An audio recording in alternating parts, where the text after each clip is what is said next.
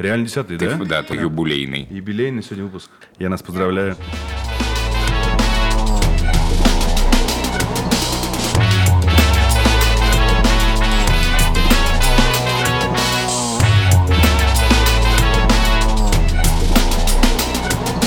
Всем привет! У нас десятый выпуск нашего подкаста «Мы так видим». И у нас сегодня в гостях Евгений Золотухин. Он отвечает за все результаты участников соревнований, организуемых беговым сообществом «Московский марафон». Все верно сказал? Да, все верно. Жень, привет. Привет. Паш, привет. Все, все поздоровались. Жень, у нас есть с Пашей несколько вопросов по тому, как происходит э, вот сейчас в наше непростое время организация мероприятий. Э, мы э, видим, что забеги происходят в разных частях э, нашей прекрасной страны, Э, но, я так понимаю, не всеми ими занимается ваша организация. Э, Про какие забеги ты можешь сказать, что вот здесь мы ответственны и организуем это именно мы? Да, я работаю в беговом сообществе. Мы являемся организатором а, серии забегов. Раньше это называлась серия забегов московского марафона, которая была как подготовительные какие-то старты, ведущие уже к основному мероприятию «Московский марафон». И э, сейчас эта серия выросла еще больше и объединилась под брендом «Беговое сообщество». То есть мы, как команда организаторов, называемся «Беговое сообщество» и делаем «Московский марафон» и еще энное количество забегов э, помимо него. А если говорить про какие-то крупные старты, да, мы делаем московский марафон. Нельзя, это нельзя, главное по- нельзя по-другому сказать, да, это главный марафон страны. А Московский полумарафон – это главный и крупнейший полумарафон страны. Мы также проводим в Москве ночной забег, забег «Апрель», который э, раньше назывался «Первый забег» весной. Мы проводим кроссы в Битцевском лесу, мы проводим соревнования в Манеже. Мы также проводим полумарафон в Санкт-Петербурге. И вот начиная с этого года мы вместе с командой организаторов марафона «Белые ночи» в Санкт-Петербурге проводим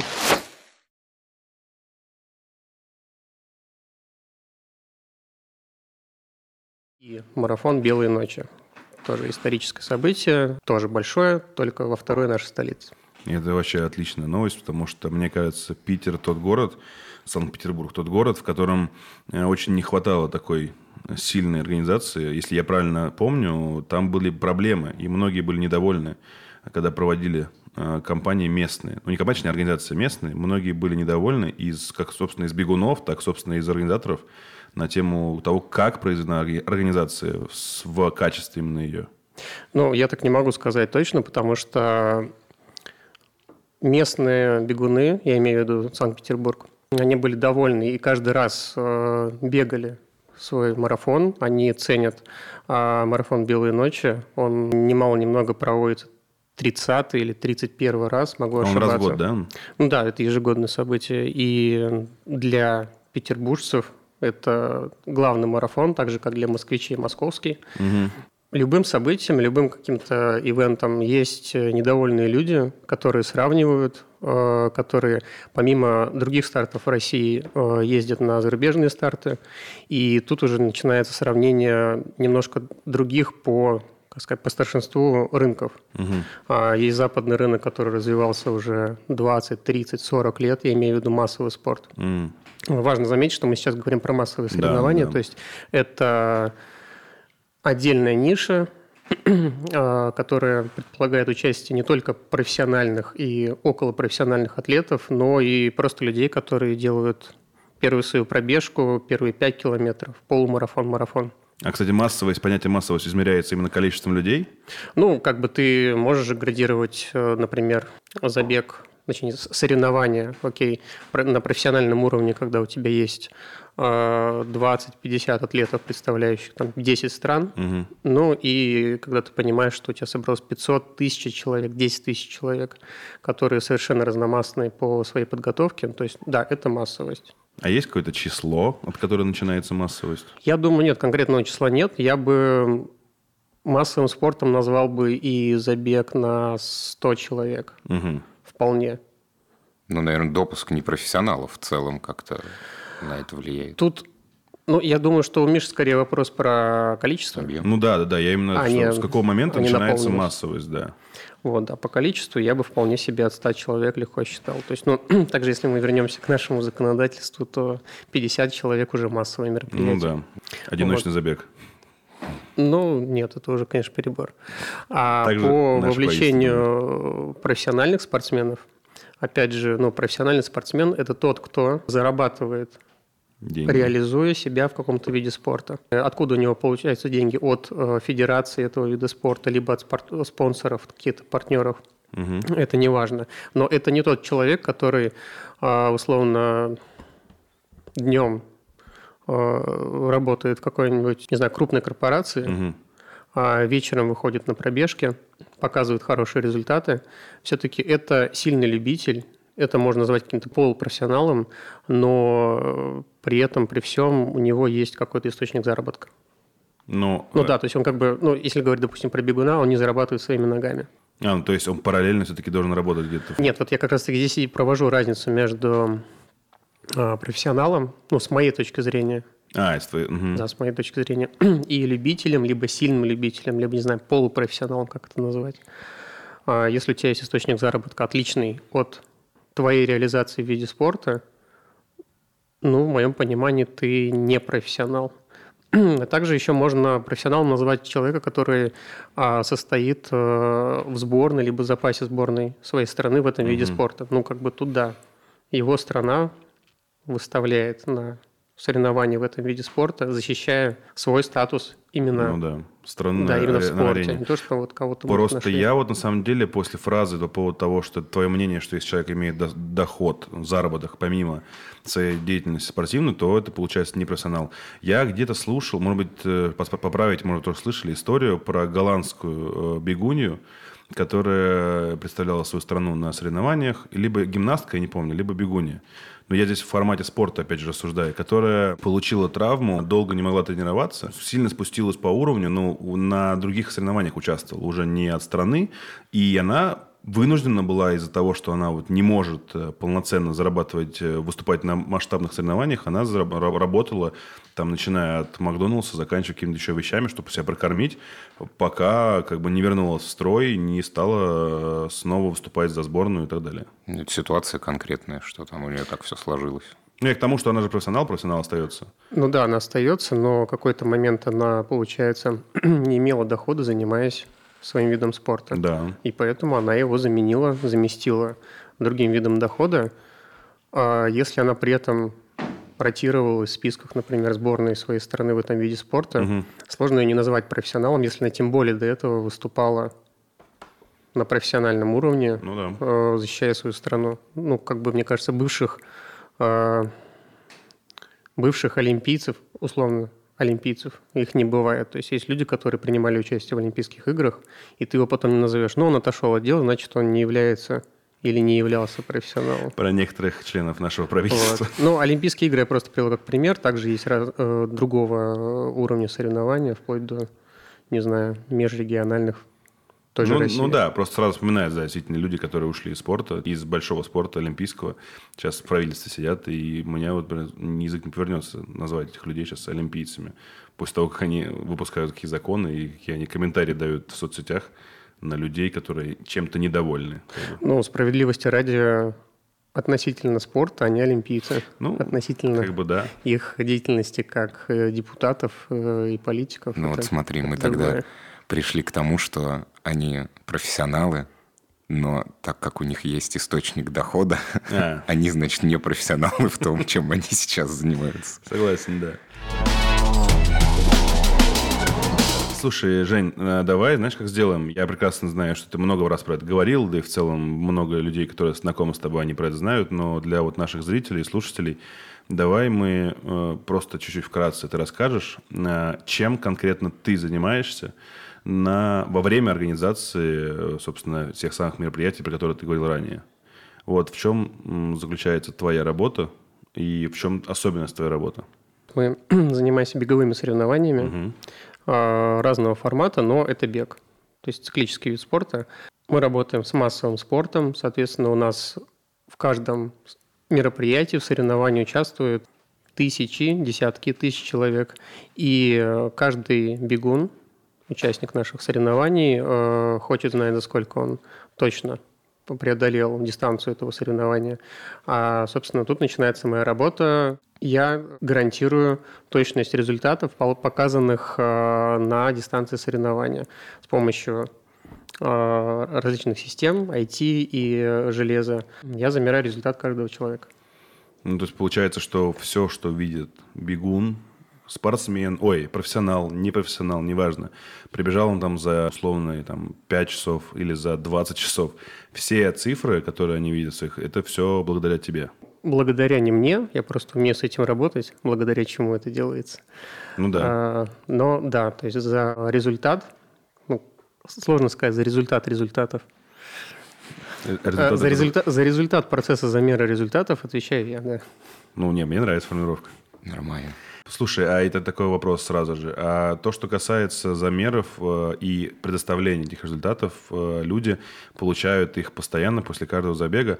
Э, вот ты упомянул IT, стык IT, и второй ты компонент назвал?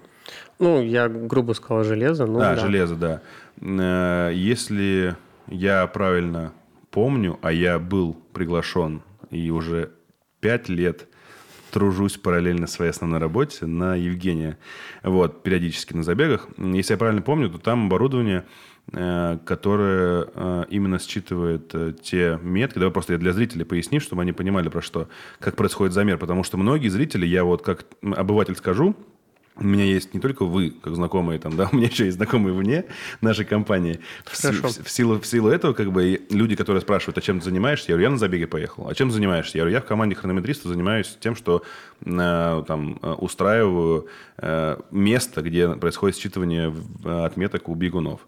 Я это все выкладываю, раскладываю провода и так далее.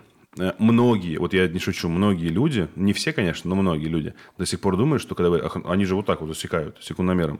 То есть я думаю, надо пояснить для этих людей, что вот так вот секундомером не засекают сейчас время, так только если я видел судьи, где-то они какие-то отметки ставят себе секундомером на дистанции. Я видел э, людей с секундомерами, но в основном время фиксируется через э, плат, э, как называется, микросхемы, или как это правильно сказать? Чипы, ну, это метки, чипы. чипы да. да, чипы, которые встроены на груди, и могут быть, или где-то еще могут быть они. Но они в номере, я так понимаю. А, ну, если глобально смотреть, то можно по-разному замерить результат человека. А, тут уже зависит от вида спорта и от, опять же, уровня соревнования, в котором он участвует. А, если мы говорим про массовый спорт, про массовые забеги, опять же, мы угу. сейчас про забеги говорим, а, то повсеместно используются UHF RFID-системы, RFID-метки, аналогичные тому, э, с помощью которых там, мы проезжаем во двор э, через валидатор, через шлагбаум. Аналогичные метки, которыми мы пищим, выходя из магазина. Когда кто-то унес с собой. Не... Да, ну или ты вроде бы не унес, а унес. Эти метки, которые именно используются у нас в наших системах, э, они адаптированы под использование на спортивных соревнованиях. Э, каким образом? То есть, когда ты, к примеру, проезжаешь через шлагбаум у себя во двор, угу. прикладывая, ну, либо проводя рядом со считывателем метку свою в карточке, ты в момент времени один проезжаешь, и метка дает понять, что да, тебе можно заехать, открыть шлагбаум, а потом вот спустя энное время закрыть, либо это какие-то э, фотоэлементы, которые чекают, что проехала машина, вот теперь можно закрыться. А если говорить про наши соревнования, задача немного другая. другая э, задача такая, чтобы как можно большее количество меток в момент времени считать угу. и записать, э, кэшировать точное время считывания каждой метки. А, собственно, это и происходит на каждой линии, то есть комплексе систем оборудования, которые устанавливаете вы, условно там на дистанции, которые стоят на старте, на финише э, каждого соревнования. Э, их задача не потерять как можно большее количество меток, сколько бы их ни прошло в момент времени. Ну и поэтому как бы любо, все развитие э, строится на том, чтобы использовать как можно э, более удобные и при этом мощные антенны для считывания, для для считывания этих чипов. Более современные модели самих чипов, это тоже постоянно развивается. Ну, и я... вы постоянно обновляете? Ну, обновляем не мы, обновляет вендор, которым мы пользуемся.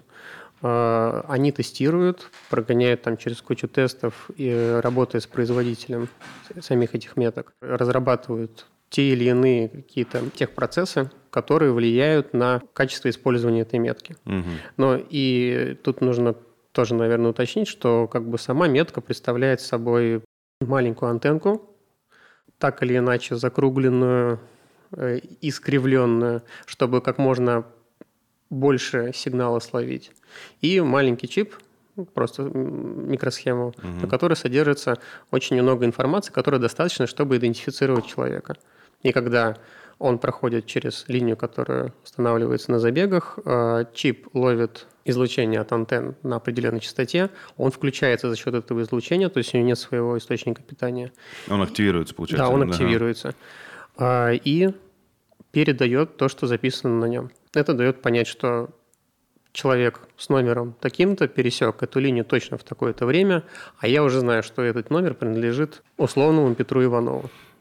Мне просто, знаешь, всегда было интересно, а, а вот момент, получается, есть линия, где проходит, ну, представим финиш, представим, да, вот линия, где проходит финиш. А, на каком расстоянии, а, вот, получается, эти чипы уже считают человека от финиша? То есть это может быть такая, в теории, история, что человек там еще 2 метра до финиша, его уже считало, и получается, что время его будет раньше, чем то, которое он пересек финиш, именно черту условную финишную? Это исключается за счет анализа мощности считывания, которое произошло. То есть, когда ты пересекаешь линию, ты же не пересекаешь ее в момент, ты находишься над ней в течение какого-то времени. Ну, ты же бежишь бежать. Если очень ну, медленно, я да. не думаю, что ты быстрее, там, не знаю, скорости света бегаешь. Так наоборот, я говорю, что да, скорее всего, я буду медленно. Например, да, например, ты трусишь, и э, ты пересекаешь линию в течение трех секунд. Ну, 3 секунды – это очень много. То есть, да. это же... То даже, есть, даже для если меня. ты про себя считаешь 3 секунды, это ты, да. да, можно уснуть. И ты попадаешь, э, грубо говоря, в такой шар из излучения так. антенн, установленных э, на этой линии. Все это время твой чип считывается. Э, шар диаметром ну, пару метров. Угу. И вот эти два метра ты же будешь пересекать ну, больше, чем там миллионные секунды. Ну, То да. есть ты будешь двигаться в течение всех этих двух метров. И ты будешь постоянно считываться. И из всех этих считываний, которые произошли в течение 5 секунд, а 5 секунд – это очень много. Ну да. А берется самое мощное считывание. Оно произошло именно в середине этого ну, шара. Примерно, да. И вот оно уже кэшируется. Опять же, чтобы не сохранять лишнего и ну, обеспечить да. точность. В том числе поэтому я и прошу и вас – на дистанции соревнований. И сам слежу за тем, чтобы линии были установлены точно на километровых отметках. Но это не ты, получается, э, выбираешь самое мощное. Это, это система. Да, да, это алгоритм. Да, это алгоритм, да. который просто очень много делает, э, очень много ловит считываний, и каждые 5 секунд э, для каждого чипа смотрит самое мощное считывание, тогда его сохраняет. Вот это для вот. меня было. А новое. потом, что делать с этим считыванием, ну, уже решаю я, то есть что вообще с ним делать, где он считался, и брать ли его как валидное, правильное. Э, это дальше, дальше уже идут э, правила как бы расчета. Ты, получается, вершитель судеб, ты решаешь, что с ним делать? Я бы так не говорил. Хорошо. Паш По мнению Паши, Паша да. подсказывает, да. Слушай, а можно вот вопрос? Смотри, ты говоришь, цель обеспечить максимальное количество считываний, ну, в отличие от какого-то шлагбаума там, да, э, и есть какая-то заявленная условная пропускная способность, что вот если тысяча человек там на 10-метровом, в 10-метровом коридоре пробежит, ну, одновременно, ну, просто так гипотетически, что вот все, например, точно вся тысяча будет учтена. Как они вот эту пропускную способность, они как-то ее заявляют или это... Ну, любой вендор, э, работающий на такого типа метках, есть разные по, по техпроцессу и по типу метки, любой вендор тебе будет обеспечить 99 и 99 процентов считывания, закладывая себе какой-то вот, ну, опять же, репутационный запас, когда у тебя 10 тысяч человек пробежали, потом 10 тысяч, а, точнее, из 10 тысяч человек 10 человек тебе сказали, что-то у меня нет результата, а я действительно все пробежал правильно, они тебе могут сказать, ну, это в пределах погрешности. Потому что, опять же, работая с пассивными метками, это вот пассивные метки, то есть не имеющие своего источника питания, э, ты попадаешь уже на кучу факторов. То есть где она расположена, что помешало ее считыванию, а все ли с ней хорошо, изменена ли ее идеальная форма, то есть она может быть согнута, сломана и скручена, а, а может быть она бракованная.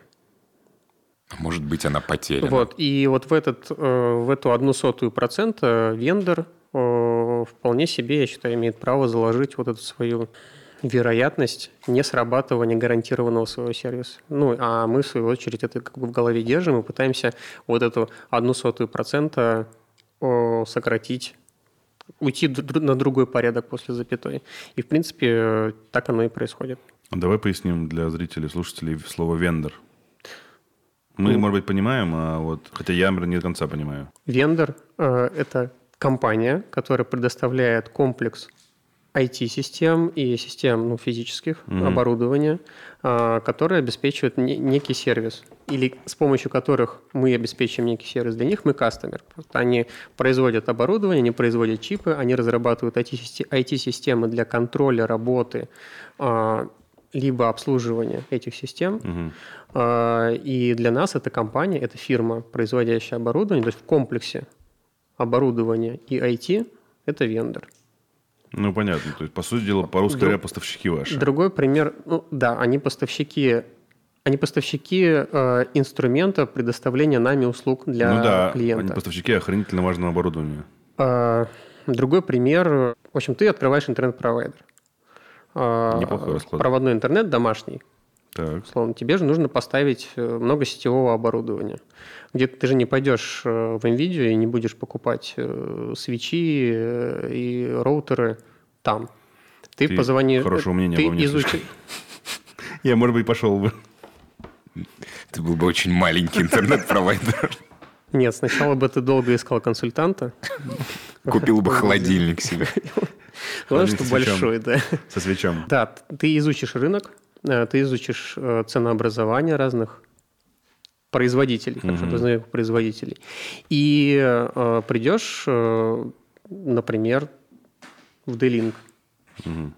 И D-Link для тебя вендор – ну, он... нет, я понял, да. Просто я Поэтому... почему объяснить, что помимо того, что слово, в принципе... Я да, могу не каждый... его не употреблять. Не, не, нет. Мы, если мы что-то поясняем, как мы потом употребляем его спокойно, просто я поясню, почему я, вот, например, в своей сфере, я э, в, в моей работе, которая основная работа, э, не работа по выход, выходного дня, а работа основная, на ней вендором обозначается один филиал ресторана. То есть есть вот сеть, например, Макдоналдс, вот э, э, ресторан на метро Варшавская, это вендор – вот поэтому, собственно, я пояс... ну, у каждого просто, может быть, в своей сфере вендор обозначает разное, чтобы люди понимали, про что мы говорим. Ну, я эту терминологию принес из э, интернет-провайдера, в котором я работал. Ну, вот, да, у тебя в двух местах совпало. Возможно, возможно да, что-то там сошлось. Это отлично. У тебя, Паш, есть что-то по, по твоему взгляду? Вижу, что-то что есть. Нет, у меня, у меня ничего нет. Это отлично, что было пояснено про вот эту вот какую-то погрешность, которая есть у оборудования. Ну, понятно, что она, в принципе, есть у любого оборудования. Ну, да. Вот, ну да, мне кажется, что там все довольно круто работает. Просто у меня был как раз один из вопросов был, да, насколько можно быть уверенным, что если я побегу, то мои результаты будут засчитаны. Собственно, Паша мой вопрос предвосхитил и задал его раньше. Но если ты нигде не считался, то значит тебя не было просто.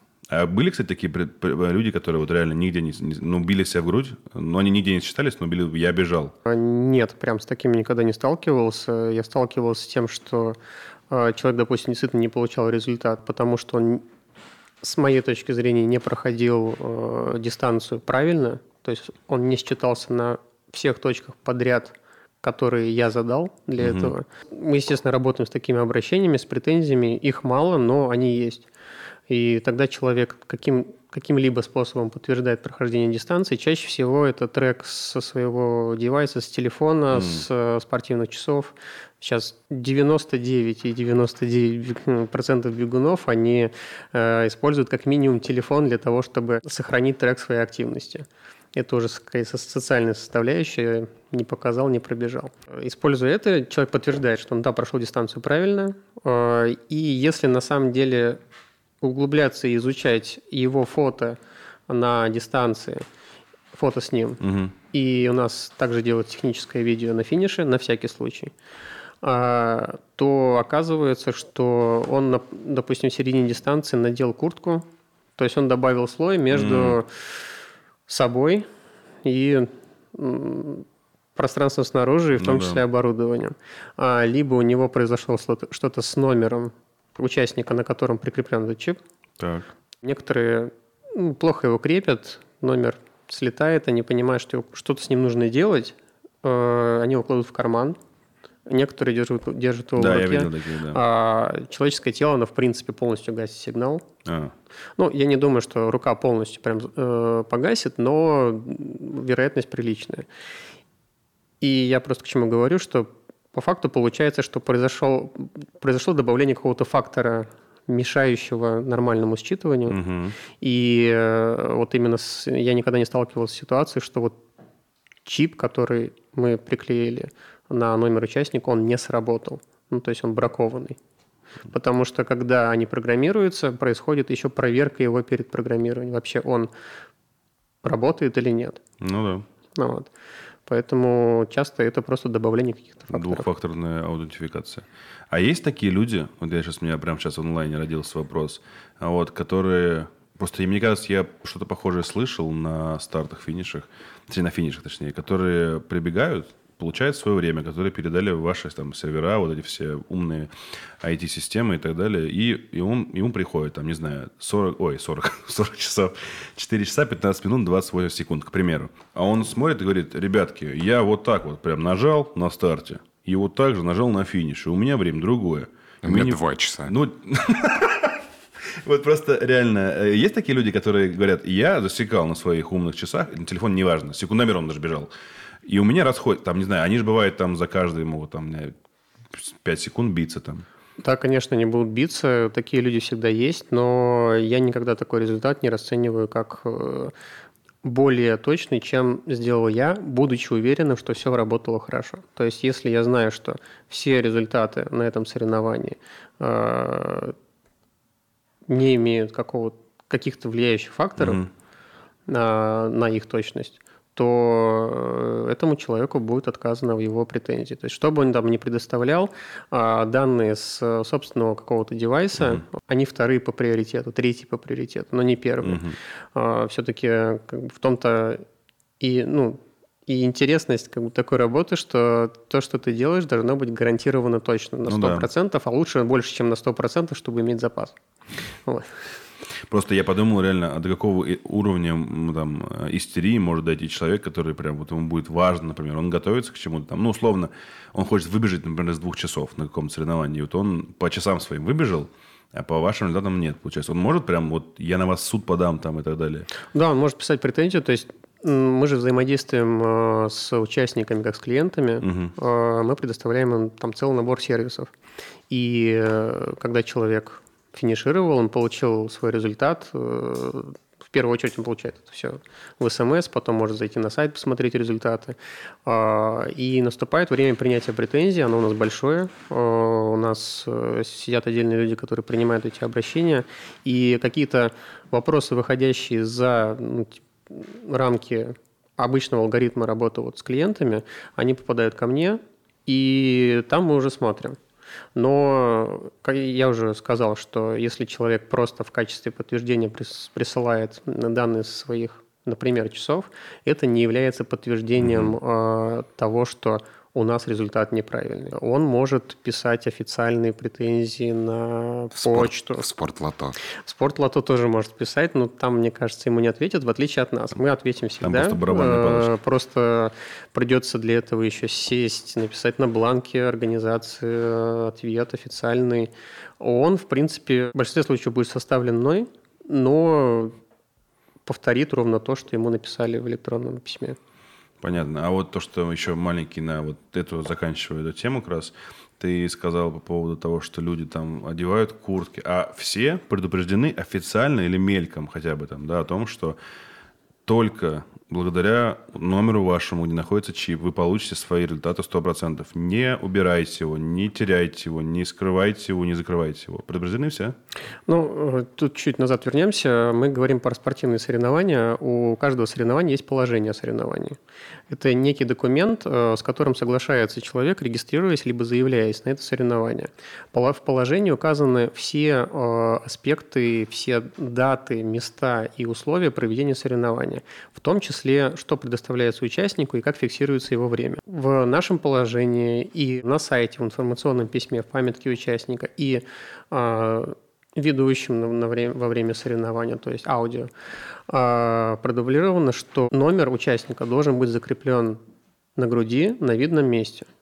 Потому что э, помимо тех систем, с которыми я работаю, на дистанции, на финише, на старте работает огромное количество спортивного персонала, которые, для которых наличие вообще этого номера – это идентификация человека как участника.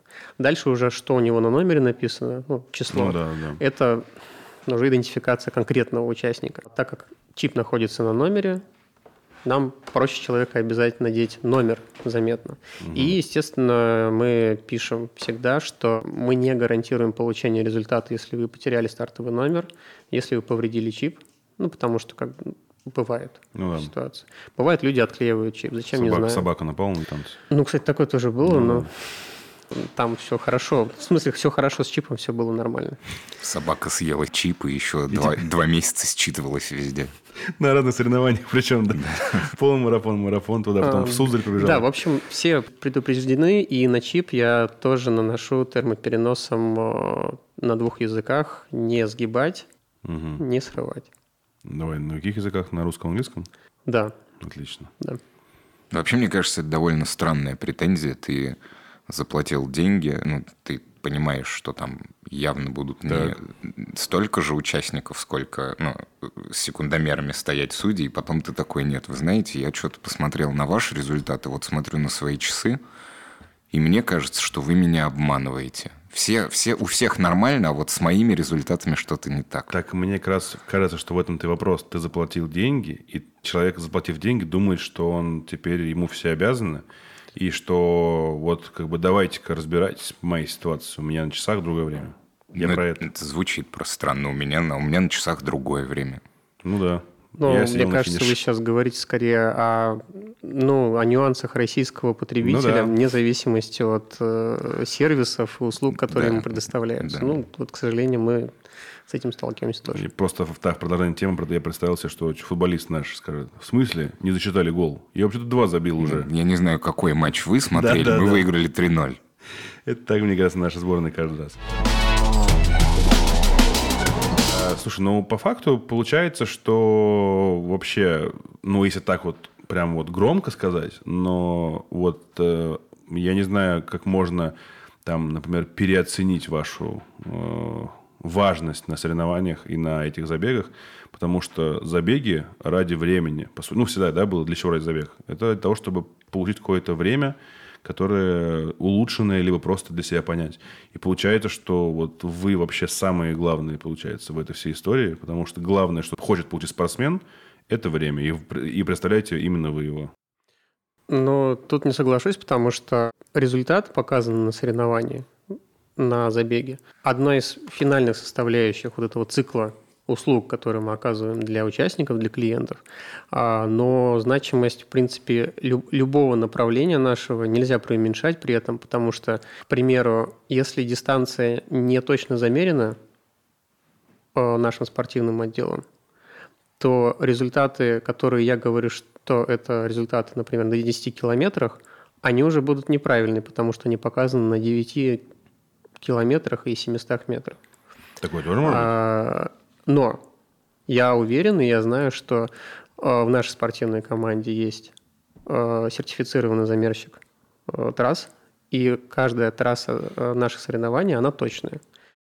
Если во время монтажа, например, старта и финиша, технически наш отдел поставил стартовую арку не там, где отметил спортивный отдел, а я ориентируясь на стартовую арку, поставил свое угу. оборудование не там, где отметил спортивный отдел, то тоже результат будет неправильный. Если при этом технический отдел э, не предусмотрел, например, оснащение рабочего места или рабочей зоны для э, команды тайминга, угу. хронометража или для работы его оборудования, и что-то пошло не так, то я тоже не могу гарантировать точность либо вообще наличие этих результатов. И еще важно то, что это уже с другой стороны, если смотреть, не для всех участников все-таки, я надеюсь, а, важен результат. Вот ты правильно сказал вначале, что люди бегут за результат, и в этом как бы нюанс, мне кажется, на данный момент нашего российского рынка массового спорта, циклического. Mm-hmm. Потому что, как я говорил, что есть разница между, допустим, западным рынком массового спорта и российским, а, просто в, во взрослости западного. То есть э, в Европе, в Штатах э, люди бегают на 20-30 лет дольше, я говорю про массовый спорт, ну, да, да. чем в России. И там уже пережили вот этот, э, можно сказать, бум быстрее, выше, сильнее.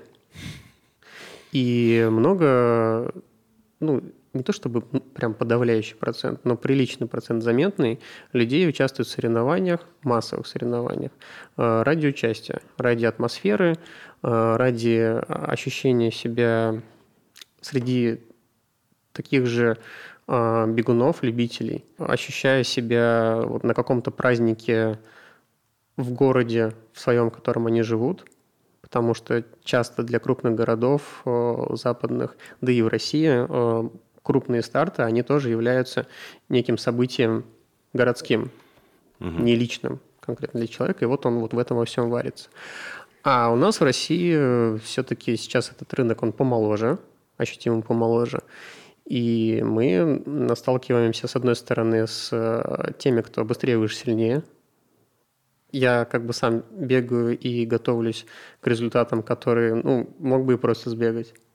Но вот хочется побыстрее. Ну, да, да. И, с другой стороны, э, сталкиваемся с тем, что тоже Запад немножко уже перерос, это мода на спорт. То есть спорт не ради спорта, а спорт ради ощущения себя внутри спортивной тусовки, спортивно-любительской mm-hmm. тусовки. И это тоже хорошо. То есть человек же все равно бегает. Ну да. Вот. Э, но человек может бегать не как э, способ время, времяпрепровождения.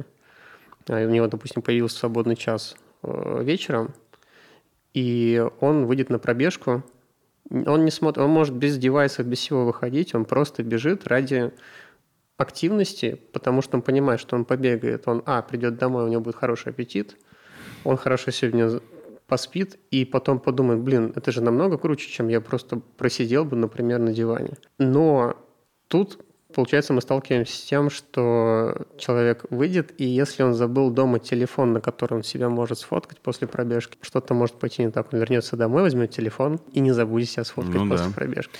Это, кстати, вот в продолжение Жениных слов я хотел бы со своей стороны колокольни подтвердить по поводу эмоций, то, что ты сказал. А, это, правда, ты, это был референс на именно Европу, что именно в Европе так вот бегают э, ради э, бега, ради того вот ощущения праздника и так далее, тем более если в каком-то городе небольшом или, наоборот, большом, когда это большой забег, это мероприятие, я на себе прям полностью ощутил это. Я никогда не занимался сам бегом, и, соответственно, не бегал ни похожего формата, ни по количеству э, километров, да, ни по так сказать, этим всем нагрузкам. Но я, как человек, просто периодически работающий на этих забегах, я могу сказать, что я заряжаюсь очень сильно. Это очень крутая, для меня лично, атмосфера, особенно на старте-финише. То, что происходит там, я могу спать, не знаю, час до забега, там, да, встать за час до того, как надо будет работать, а, и так далее. Но вот этот заряд получаемый там, это правда, вот люди, которые сейчас будут смотреть, я думаю, они, конечно, будут думать, что это тяжело представить, когда ты не любишь бег. Я не люблю бег, но атмосфера на забегах – это прям вообще пушка. Мне очень нравится. При том, при всем, что ты э, вовлечен со стороны ну, да, со стороны организаторов. И при этом, насколько сильные эмоции при этом испытывает человек, э, первый раз выйдя на какой-то да. официальный старт, получив первую свою медаль. Э, и То есть у него прям целый комплекс эмоций от начала до конца. Он э, совершенно отличный, а, чем то, что получает наблюдатель этого всего. Ну да. Но при этом я вижу, насколько круто даже э, людям, которые просто смотрят на э, соревнования. Я не говорю обязательно про бег. Я вот участвовал в велозаезде пару лет назад в Подмосковье, где ну, ты едешь вдоль деревень. Ну да, перекрытая трасса, угу. все хорошо. Все такие есть спортики, которые улетели вперед. Это из разряда быстрее, выше, сильнее. Либо, ну, действительно, просто человек может. Ну да, почему бы нет? Хорошо. Вот. И ты страдаешь под солнцем какой-то очередной десяток километров. И со всех деревень люди вышли, ну, а, они никуда не могут поехать. О, спорт. Тонкая, а, тонкая деталь, да. конечно. А как следствие, э, из-за того, что никуда не могут поехать, они, естественно, смотрят на то, из-за чего они не могут никуда поехать. И я понимаю, что в, э, в деревнях, в этих, э, по, ну, смотря по людям, которые выходят, им этот бег, тем более бег коммерческий, массовый, ну, на уровне, а вы еще за это платите, угу. для них это далеко. Но насколько они заряжаются и кричат, и болеют, и поддерживают, это прям очень круто. И я понимаю тоже, опять же, со стороны участника, насколько это важно каждому, кто может быть, преодолевает в этот момент себя, может, не преодолевает. Для каждого спортивная активность – это свое. А для участника вообще, мне кажется, если мы просто со стороны, там, так я лично кайфую очень сильно, то там вообще, мне кажется, спектр эмоций зашкаливает. А я тоже слышал про таких людей, которые ты говоришь, которые не могут никуда уехать, собственно, когда... Ну, правда, это был не очень позитивный опыт. Мы когда в Петербурге я стоял, на, по-моему, на, на фонтанке я стоял на точке, и там было перекрыто все вплоть до набережной, прям серьезно. И, ну, стояли, э, господа полицейские, э, зеваки, смотрящие, болельщики. И вот э, один мужчина ехал на самокате, не электросамокате, а на обычном самокате ехал из переулка, и он ехал даже далеко от меня, это метров, наверное, 50, наверное, но я очень четко слышал, как он материл, что вы все тут суки, я из-за вас не могу проехать к своей жене. На, на машине, на машине, на машине, типа, а. он планировал на машине поехать, когда у вас тут, сука, все сломается и закончится, типа, и там было не очень позитивно. Хотя его же потом остальные зеваки сказали, да заткнись ты там, начали его нормально так на место ставить. Если немного интересоваться тем, что происходит в городе, то об этих всех перекрытиях можно заранее узнать, мне mm-hmm. кажется, абсолютно из любого источника. Я не знаю, где бы ты ни был, в Инстаграме, на Первом канале, на там, где, где вообще, где. Но, с другой стороны, он же все равно планировал поездку к жене. С другой стороны, что ну, он делает вне жены? Ну, а 20 тысяч, 20 тысяч планировали побегать. Ну, вот, да. сорян. Но зато его жена похвалит э, за то, что он доехал на самокате. Зарви. Потом он еще друзьям расскажет, что вот я... Обматерил там всех. Нет, ну, это уже как следствие. А, что я 5 километров на самокате вот этими ногами проехал, и все такие, ну, кстати, да, на самокате это же не на электро, там нормально можно ножками да. подвигать. Я хотел бы, знаешь, какую тему затронуть? Мне вот интересно. А вы коммерческая организация. Правильно я понимаю? Мы – это комплекс организаций. Так. И если говорить про организаторов, организатора, компанию-организатора наших стартов, это некоммерческая организация. Некоммерческая. Некоммерческая. А, вопрос отпадает, можно ли вас нанять на мероприятие, если, например, у меня есть много денег и большая компания – Э, людей, мной привлеченных как бы на такой, я их подорвал их на забег. Давайте побегаем.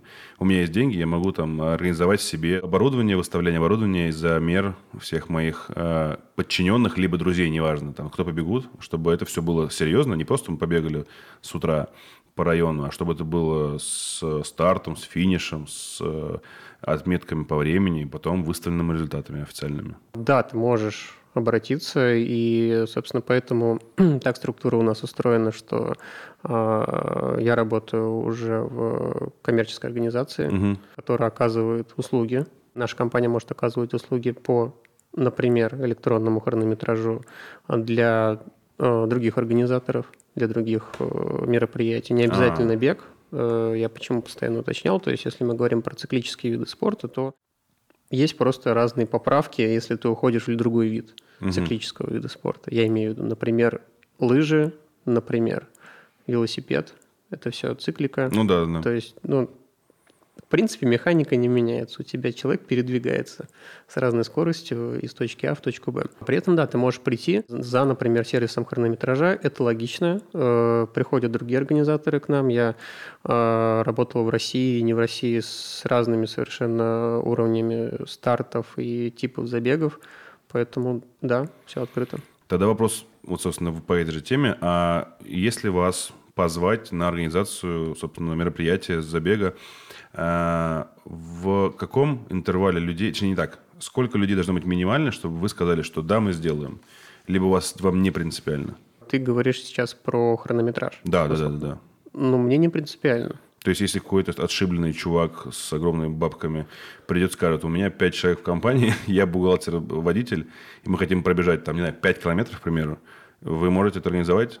Э, да, конечно, просто механика-то от этого не меняется. Люди все равно бегут из точки А в точку ну, Б. Ну, понятно. Но... А вопрос целесообразности этого всего... Вот он больной, у денег он, есть. Э, по сути, он все, опять же, упирается в мотивацию человека, который хочет это сделать, в то, что у него есть финансы для этого.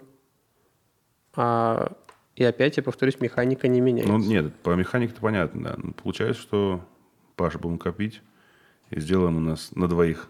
На, на, на мы так видим. А работать кто будет тогда? Работать будет... А, это Жень найдет кого-нибудь. У нас, может, подписчиков, видишь, придут, попросятся работать. Пусть и бегают от подписчики. Нет, Кстати, ну... я у вас 34-й подписчик. А, угу. я сегодня видел, да. Это... Я, я сегодня видел это в уведомлениях на Gmail. Мне написал Евгений Золотухин, подписался на этот. Я думаю, ага, идет на подкаст, подписался. Да, я выполнил домашнее задание, посмотрел ваш первый и э, последний на вчера выпуск. Шест... А, пятый, получается. То есть, да, сегодня вы... вышел какой-то. Шестой. Ну вот, вчера я посмотрел последний на вчера, поэтому я пришел подкованный. Отлично. Слушай, ну у меня по факту по этим вот техническим вопросам, по объясняющим для зрителей, наверное, больше ничего не осталось. У меня остались вопросы такие, как с точки зрения человека, занимающегося сам. Ну, опять же, повторим, Женя сказал про это вскользь, но я считаю, что это надо сакцентировать. Женя, помимо того, что делает такое большое дело и занимается организацией всех этих мероприятий, Женя сам бегает, и Женя готовится к... Напомни? Смерти? Нет. Это долгий процесс. Ты готовишься к марафону. Да, так вышло, что... Ну, естественно, я не планировал готовиться к марафону, и бег для меня был далек. Но когда вокруг вот это все происходит, ты такой думаешь, ну, может быть, я тоже попробую. Ну и как с любым, в принципе, с любой деятельностью, когда что-то получается, ты как минимум хочешь это повторить, потому что ты же хочешь нащупать вот эти вот границы, насколько получается. Угу. А если тебя при этом кто-то там подбодрит, похвалит, ты думаешь, какой я хороший. Несколько стартов я бегал.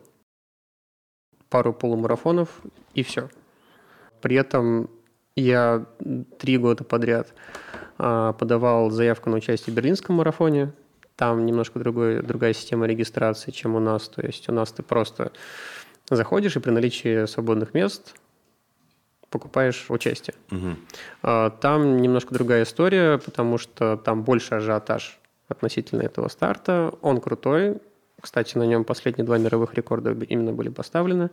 Ну, я говорю про два точно, может быть, может быть больше. еще больше.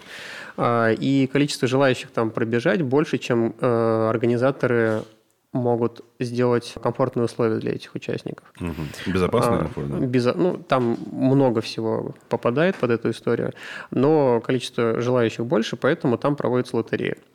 То есть ты подаешь заявку на участие, указываешь все свои данные, в том числе данные карты угу. банковской, и э, они указывают э, дедлайн подачи заявок, потом они все это проверяют, ну, на, видимо, на полноту данных, все точно указано, и в момент времени проводят лотерею. В течение дня она проходит, обычно декабрь, по-моему. Тебе приходит письмо «да», «нет», то есть, там, к сожалению, вы проиграли, и, к сожалению, или не к сожалению, к счастью, вы победили, мы в ближайшее время с вас спишем за время, деньги за участие. Вот, я три года подавал. Три года списывали деньги, но участия не было? Э, нет, это же Европа, там все честно. Э, поэтому на третий год мне пришло вот это, как называют письмо счастья, не знаю, я бы так бравадно его не называл. Э, да, я выиграл участие в Берлинском марафоне, и это я как предполагал, будет поводом пробежать, я надеюсь, единственный марафон жизни.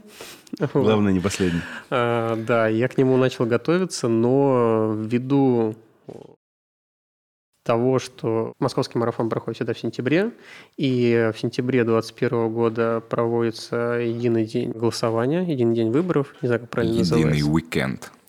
Выборов. Да, и дата нашего марафона так совпала, что попала на те же самые выходные, и ввиду этого мы были вынуждены перенести старт на неделю вперед и попали на дату берлинского марафона. Mm.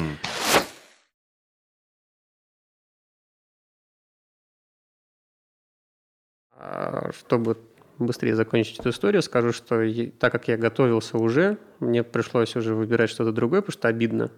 Э, из-за того, что сейчас э, коронавирус то затихает, то появляется 85-й штамм и прочее, ориентироваться на Европу довольно сложно, хотя Европа сейчас уже потихоньку обещает, что вот-вот-вот все нормально, все будет, ребят, не переживать, осенью прям Победим. Да, все будет огонь. Я, чтобы уж наверняка, зарегистрировался на Стамбул в ноябре, и вот теперь готовлюсь к стамбульскому марафону.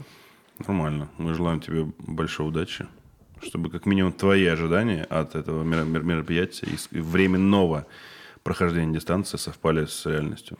Ну, не знаю, я предполагаю, что я буду долго страдать, а потом нет. Потом перестанешь. Да. собственно, я хотел бы как раз обсудить несколько новостей, которые я прочитал по твоей тематике, потому что мне интересно, что ты скажешь. Здесь несколько прям таких интересных. Я сразу скажу, э, в новости э, формата, то, что связано с бегом, и я в целом специально, у нас есть такая с Пашей традиция, если я что-то нахожу интересное для, для обсуждения, я это стараюсь не изучать глубоко, чтобы потом точку зрения человека узнать на подкасте. Либо Паш, ну, либо с гостем, собственно, точку зрения гостя. Вот я прочитал новость, которая очень сильно... При том, что я, сейчас небольшой предысторию скажу, я, э, опять же, повторюсь, работаю, да, не один уже год на разного рода забегах. И был один забег, если мне изменяет память, Вальгала проходит у нас в каком городе? Я их уже путаю между собой. Э, это проходит под Переславлем-Залесским. Под Переславлем, да. Там 100, поправь меня, 170 километров? Ну, конкретно в этом старте люди бегут 100 миль, это, да, 160 плюс-минус километров. И для меня всегда были эти цифры какими-то, ну, неадекватными. Но это невозможно столько пробежать, э, остаться живым, там, адекватным и так далее. Но я видел людей, которые пробегают, все хорошо. Но очень тяжело смотреть, конечно, на этих людей, которые пробегают, мне лично со стороны. А, но потом я прочитал, собственно, новость. Девушка установила новый рекорд России в суточном забеге. 18 мая, вот буквально на днях, в Москве на стадионе «Искра» прошел марафон «Сутки бегом». За 24 часа Александра смогла пробежать 252 километра и 511, сука, мать его, метров что сделало ее абсолютной чемпионкой России среди женщин. Это Законно вообще такие дистанции бегать еще и женщинам? Слушай, ну форматов э, соревнований много, и, по крайней мере, если ты говоришь про суточный бег, это еще попадает в рамки разумного, потому что это довольно, ну, довольно старая дисциплина. Э, это официальная дисциплина в беге, э, так. вид соревнований, суточный бег. По нему есть нормативы, по нему есть мировые чемпионаты, чемпионат России проводится. То есть, ну, вообще, в принципе, понятие чемпионата, это значит, что он проводится по ну, если ты сам не назвал там, типа, чемпионат по э, говорению в микрофон, Институт красоты. Да-да-да. Вот. То он проводится под эгидой какой-то организации официальной. Так. Вот, поэтому суточный бег это еще, я думаю, вполне себе в рамках разумного. А, просто у меня единственное, как бы, ну, такое опасение, что довольно сложно э, эмоционально бежать суточный бег, потому что эти соревнования проводятся на круге а, либо на стадионе, то есть 400 метров круг. Там написано, да, искра стадион. А, либо э, километровый круг делается. И ну, ну, километр не намного, не намного больше 400 метров, когда ты бегаешь сутки по этому всему. И вот насколько я знаю, слышал, люди, которые участвуют на высоком уровне в таких соревнованиях, у них э, есть какой-то этап, когда они входят, ну, можно сказать, в какое-то медитативное состояние, и тогда это позволяет им как-то ну, с этим всем справляться. Потому что если ты будешь 24 часа думать, что-то у тебя там натерло, болит или покалывает, или хочу я поесть или зачем я это делаю, мне кажется, что можно ну, можно прекратить соревнования Отъехать, досрочно. Да. И вот э, ты говорил про 100 миль. Э, люди, которые бегут 100 миль, опять же, в том же в том формате соревнований, это 100 миль по, по пересеченке, зимой, ночью, там тоже не обойтись, я думаю, без вот этого медитативного состояния, потому что ты тратишь очень много сил и энергии на то, что бежишь, если ты при этом еще тратишь много сил на то, что ты думаешь и оцениваешь вот это состояние, угу. то, мне кажется, пиши пропало, ты как бы не сможешь. Я много раз слышал от разных людей в, в организаторской среде понятие то ли состояние, э, то ли счастье бегуна или что-то такое, какое-то слово, которое описывает как раз тот момент, в который входит вот в это э, состояние такого прострации бегун, когда он уже перестает чувствовать боль, перестает чувствовать усталость и уже бежит на автомате, как это называется? Никто не помнит слово это. Ну, тут, ну, как мне кажется, смешал немного два понятия. Да, есть такое распространенное понятие, как э, такая беговая эйфория, эндорфины, полученные во время бега. А, а вот то, что ты сказал, что когда ты уже превозмогаешь вот это состояние, когда что-то там болит, тянет и так далее, это уже скорее просто такой выброс какой-то адреналина, э, когда у тебя гасится твои ощущения, и ты просто уже на автомате, например, добегаешь. Если говорить про эйфорию, ну, назовем ее эйфория... Угу. Такое красивое выражение было какое-то.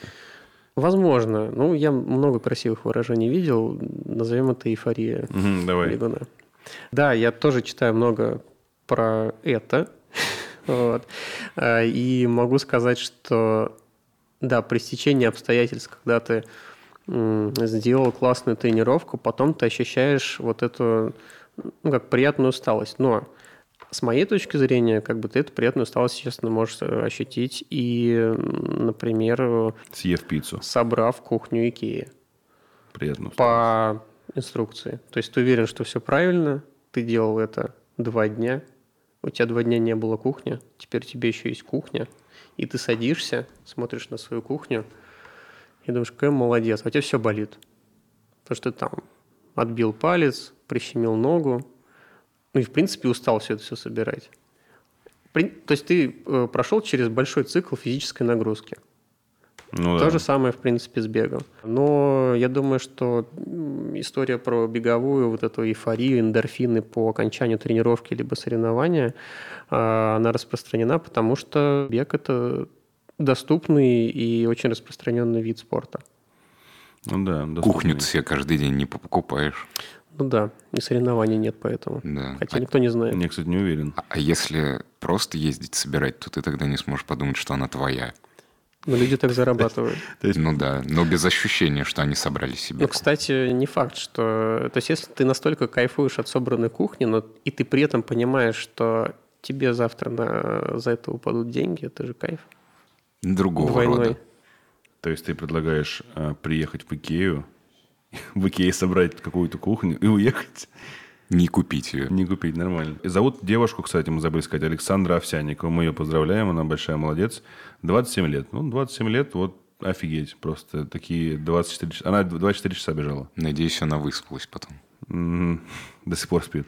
Ну, кстати, они спят иногда. Во время забега? Да. Э, как они поворачивают?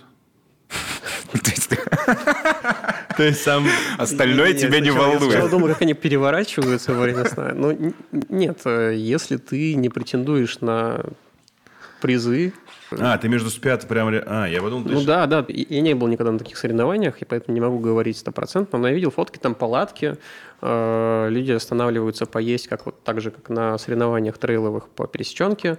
Э, там же нет такого, что ты на бегу быстро что-то схватил, поел, выпил и дальше бежишь, потому что у тебя там такие скорости, что останавливаться потом себе ущерб. Они останавливаются, они поедят, они посидят в тенечке, например, поспят в палатке. Они приходят со спальником и спят. Сбегают в Макдак. Вот. Хороший пример циклических соревнований, выходящих немножко за рамки, это Red Bull Транссибирия, велогонка Москва-Владивосток, 9 тысяч километров. Там есть этапы по полторы тысячи километров, и ты спишь. У каждого своя тактика. То есть ты едешь три часа и, допустим, полчаса спишь. И мне рассказывали ребята, которые там работали, что как раз-таки э, чувак, который так делал, это был не россиянин, кто-то вот из европейцев. У него была супер тактика, которую он разработал, что я, говорит, так уже себя приучил, что я там N часов еду, и потом там 30 минут сплю. И вот так все время. И ему не нужна была там постель, спальник, палатка. Ты на ты на Транссибирке, ты просто на обочине ложишься рядом со своим велосипедом и спишь. И, в общем, он поехал. Потом просыпаешься... Ну, в смысле, поехал головой.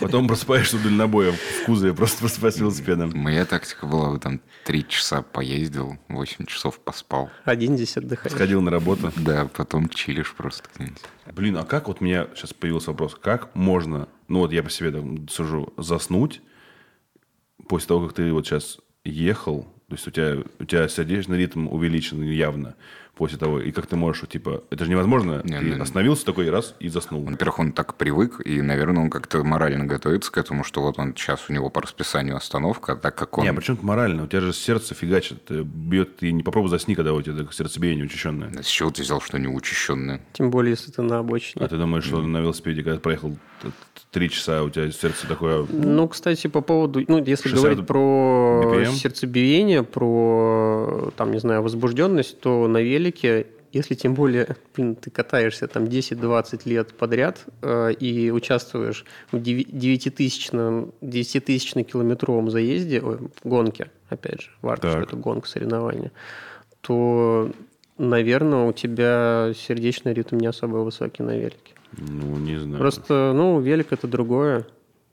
Ты не понимаешь, что другое. Ну, вот я просто смотрю на свои показатели по сердцебиению во время вела, э, каких-то там катаний так. и пробежек. И сколько у тебя, 60? 60 во время чего? Вела, BPM. Нет, ну там числа пониже, чем во время бега. Даже если у меня какой-то ну, восстановительный ну, бег. Понятно, что пониже, но они явно неспокойного человека ритма. Ну да, они раза в два больше, чем Ну вот, как-то с 120 как-то. Мне кажется, это такой странный вопрос. Ну, типа, у тебя ты спрашиваешь, как можно просто взять и уснуть, а как можно взять и 252 километра пробежать. Ну, люди этим занимаются, они ну, да. тренируются. Но они, они же тренируются спать, слушай, они тренируются бегать. Ну, ты Нет, в том числе очень... тренируются спать, мне кажется. Это конечно, нормальная история. Конечно. Ты организм свой, все же у нас строится в том числе на, ну, над громким словом биоритмы. Ты приучаешь свой организм, что ты его три часа насилуешь, а потом полчаса ты спишь, из которых, там, не знаю, 5 минут ты себя вводишь в это состояние. Я нашел свой вид спорта, я буду тренироваться спать. Есть у вас в Москве тренировки по сну? Но никогда так не делайте. Видите, автор этой прекрасной методики, судя по всему, до сих пор ездит в районе тран- Транссибирской магистрали. Нет, он что-то как рассказывали, что он в какой-то момент э, остановился, а, кинул велик там с обочины подальше, сел на колени и разрыдался. А, ну, это такое, мне кажется, прям временная история. Или он прям сам поехал с концами? Ну, Нет, ну, я поехал, естественно, сказал громко, но он э, сошел на том этапе. Психанул, не выдержал. Да. Я сейчас хотел бы, знаешь, какую тему обсудить? Как раз очень, кстати, в тему. Она была, если бы ты в начальном этапе не, рас, не сказал свое оценочное мнение на тему того, что человек, занимающийся, зарабатывающий деньги не только своим видом спорта, как бы не может считаться профессионалом, то эта новость следующая была бы не полной, а в контексте этого э, она будет полной. Чемпион Европы по легкой атлетике оказался закладчиком мефедрона. Мы против наркотиков, мы осуждаем это, и мы не относимся, это не пропаганда. Сегодня, то есть в тот день, когда это было, получается, где-то было в районе там, 20 мая тоже, э, Ильгизара Софиулина задержали на одной из улиц Москвы. При обыске в доме спортсмена нашли полкило тяжелого наркотика.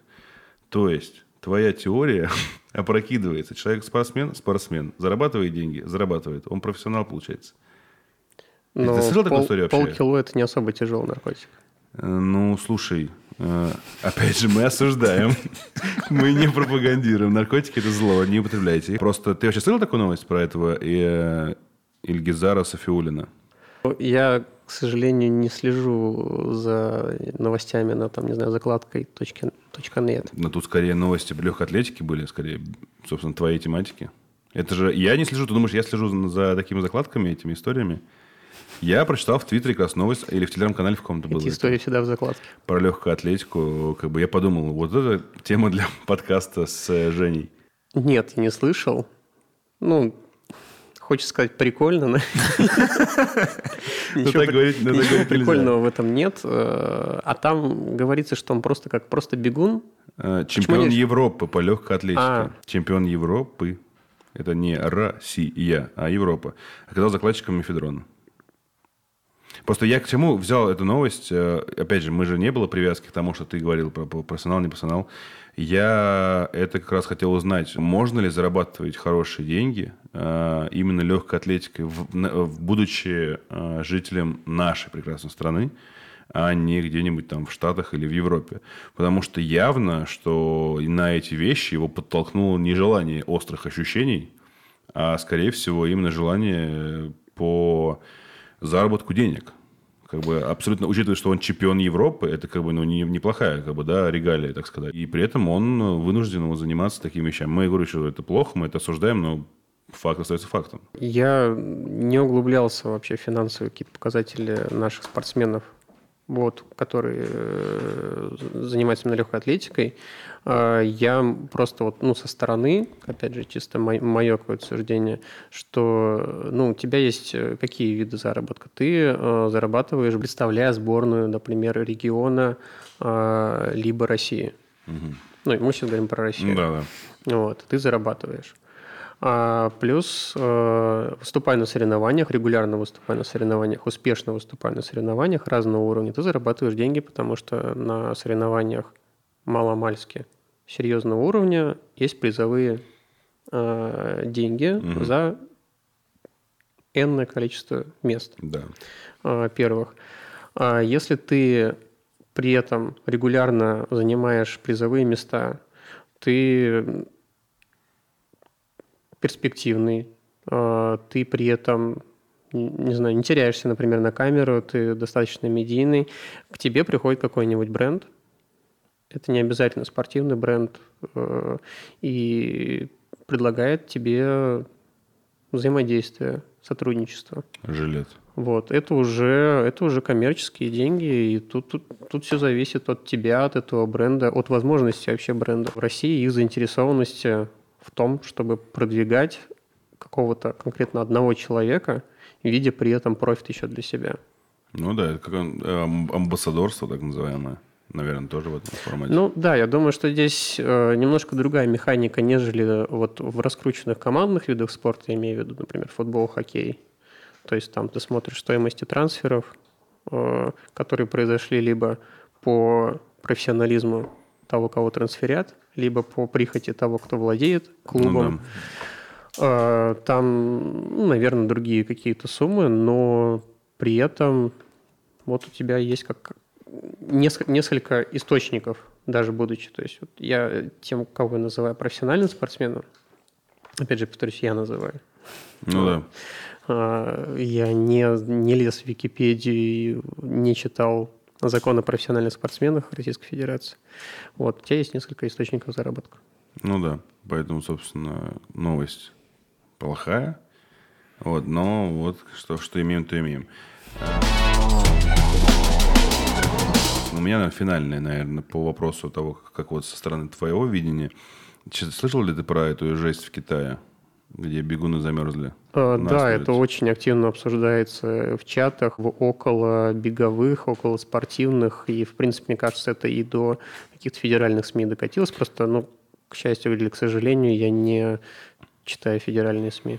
Я просто для зрителей прочитаю, как бы, да, там а, в Китае был ультрамарафон.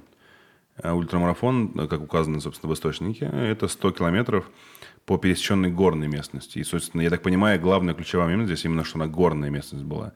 И, как, опять же, вот причину, 20 э, человек, 20 человек погибло на ультрамарафоне из-за того, что резко пошел, э, ну, там подул ветер, пошел э, ледяной дождь, и температура воздуха резко упала почти до нуля в этом месте. И по этой причине, собственно, 20 человек замерзли, причем там говорят, кто там очевидцы или там что-то там связано, что там даже там э, вот тут есть выдержка из фразы, что замерз даже язык у людей. Я не знаю, что значит даже, как бы куда уж, у меня там весь человек замерзает, там, когда насмерть. Что значит даже язык? Я бы хотел вот в этом вопросе, да, ты сказал, что ты слышал про эту историю, читал. Паш, ты не слышал вообще про это? Слышал, да? А, как-то вот мне со стороны, вот ты же организатор там, да, неужели, устраивая ультрамарафон в, в горах, нельзя подумать о том, что могут быть очень страшные, там, сход лавины, то же самое, там, да, либо вот ледяной нож. Неужели нельзя вот продумать такие вещи, как организатор э, забега, чтобы исключить, ну, миним... такие возможные сильные риски? Опять же, из-за того, что я работаю с разными организаторами, в том числе с организаторами э, трейлов, э, то есть бега по пересеченной местности и э, горных трейлов, э, бег по пересеченной местности в горах, так как я с ними много общался и э, посещал какие-то вот, ну, форумы и просто обмен опытом, э, естественно, каждый организатор, помимо всех своих там тысячи гипотетических рисков, видит риск в том, что может произойти какая-то, какой-то ЧП с э, участником, с любым. Естественно, он это купирует как может – его задача это купировать максимально. А, к примеру, некоторые организаторы а, горных а, трейлов э, в России обучают всех своих волонтеров первой медицинской помощи. Каждый человек, работающий на трассе, прошел курсы. Угу. По-моему, это круто. Да, да, безусловно. Участие в некоторых стартах стоит достаточно много. Почему? Потому что в, в эту сумму участия входит размазанная стоимость Э, вылета вертолета, либо ни одного вертолета по запросу организаторов. Угу. То есть, если они видят какую-то экстренную ситуацию, и человека с повреждением, не знаю, там, человек условно сломал ногу, и ты его на руках будешь тащить, там, с 4000 метров вниз, э, нет, вызывается вертолет, и это входит в участие. Некоторые организаторы э, требуют э, страховку причем расширенную. Страховка, в смысле, а ты как бегун предоставляешь перед... Да, ты должен сначала купить страховку, но обычно происходит так, что ты либо предоставляешь им, что да, вот у меня есть страховка активная, э, неважно где оформленная, либо тебе предоставляют услугу как опция при покупке, да, покупке участия. А рынок массового спорта в Китае, он огромный. Просто я вижу, что делается в Китае. Ну, опять же, там огромное количество людей. Там в какой-нибудь деревне провести марафон – это уже вот масштабы московского.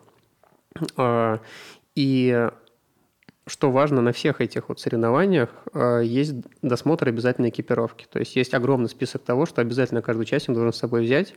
И качество этих вещей. Много там шуток и разговоров про организаторов российских, в том числе часто касаются мембранной куртки. То есть куртка, которая не защищает тебя от дождя или от ветра, она именно из мембранной ткани, угу. которая позволяет телу не умирать от э, перегрева, но при этом позволяет тебе своим теплом себя и согревать. А, но не, промокая, не, не дает тепло не, уходить, промо, не промокая снаружи. Ну, то есть это не, не клеенка, ты не в пакете бежишь. Mm. Это плюс-минус дышащая ткань, которая позволяет лишнему теплу выходить, а ненужной влаги снаружи не попадать. А, много э, разговоров, споров и всяких претензий, в том числе от участников, вот по поводу, например, этого атрибута. Мол, зачем мне, там, не знаю, в июле, в какой-нибудь средней полосе России э, бежать вот в такой куртке, чего мы... Вот, Мембранной. А ему говорят, ну хорошо, но вы же бежите, например, ночью мы не знаем, то есть мы знаем прогноз на температуру в ночью, но какая она будет в момент времени в том месте, где вы бежите, мы не знаем. А может быть, что-то с вами произошло, вы не можете дальше бежать. Ну, да. У вас даже будет работать телефон, будет работать связь. Вы позвоните по экстренному номеру, вызовите наш там, не знаю, персонал, эвакуацию, вам нужно будет два часа подождать. В чем вы будете это ждать? В футболке? Ну, так себе история. И я уверен, что конкретно эти организаторы в Китае точно провели проверку всех вот условий, но э, там вот ключевой момент – это перепад температуры. Э, те, кто участвовали в том же трейле, в том же забеге, там ну, было же N там, участников, больше, ну, да. чем, больше, чем погибло. И они относят к одной из причин то, что э, погибли же те, которые бежали впереди. Mm-hmm. И считается, что э, якобы ребята пренебрегли требованиям организаторов, то есть возможно, они предоставили все, что нужно им с собой взять, но сами бежали, например, там, в шортах, в футболке. Ты себя облегчаешь, облегчаешь свои движения. Но ты никогда не знаешь, что произойдет в горах. Просто, ну, в горах температура настолько динамична, ну, да. она непредсказуема, особенно когда ты находишься в каких-то там карманах, куда может задуть. Мы не говорим сейчас ни про лавины, ни про что. Ну, Просто да, да. резкое изменение температуры, резкий скачок, он может э, очень плохо сказаться.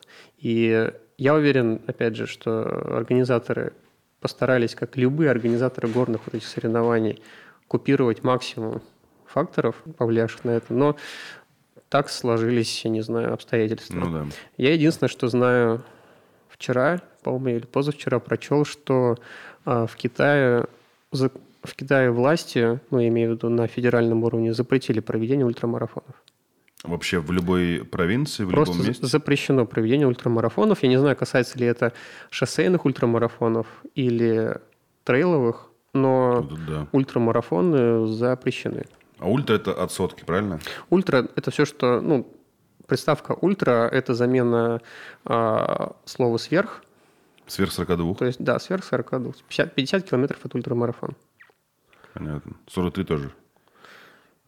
То есть человек пробежал марафон, а я, а я ультра. Ну, это звучит как, типа, купить э, за 89,99. Ну, так и есть. Ну, собственно, у меня вопросов, наверное, больше нету. Паш, у тебя есть что-нибудь спросить? Да, у меня тоже нет. Всем бег. А, да, всем бег и адекватный бег, без всяких там этих не, перепадов температур. Непалов и стадионов Искра. Начните с пяти. И а Непалок. Там а там посмотрите. Да, Жень, спасибо большое, что пришел. Было э, интересно. Спасибо, что позвали. Спасибо. Все, мужики, спасибо.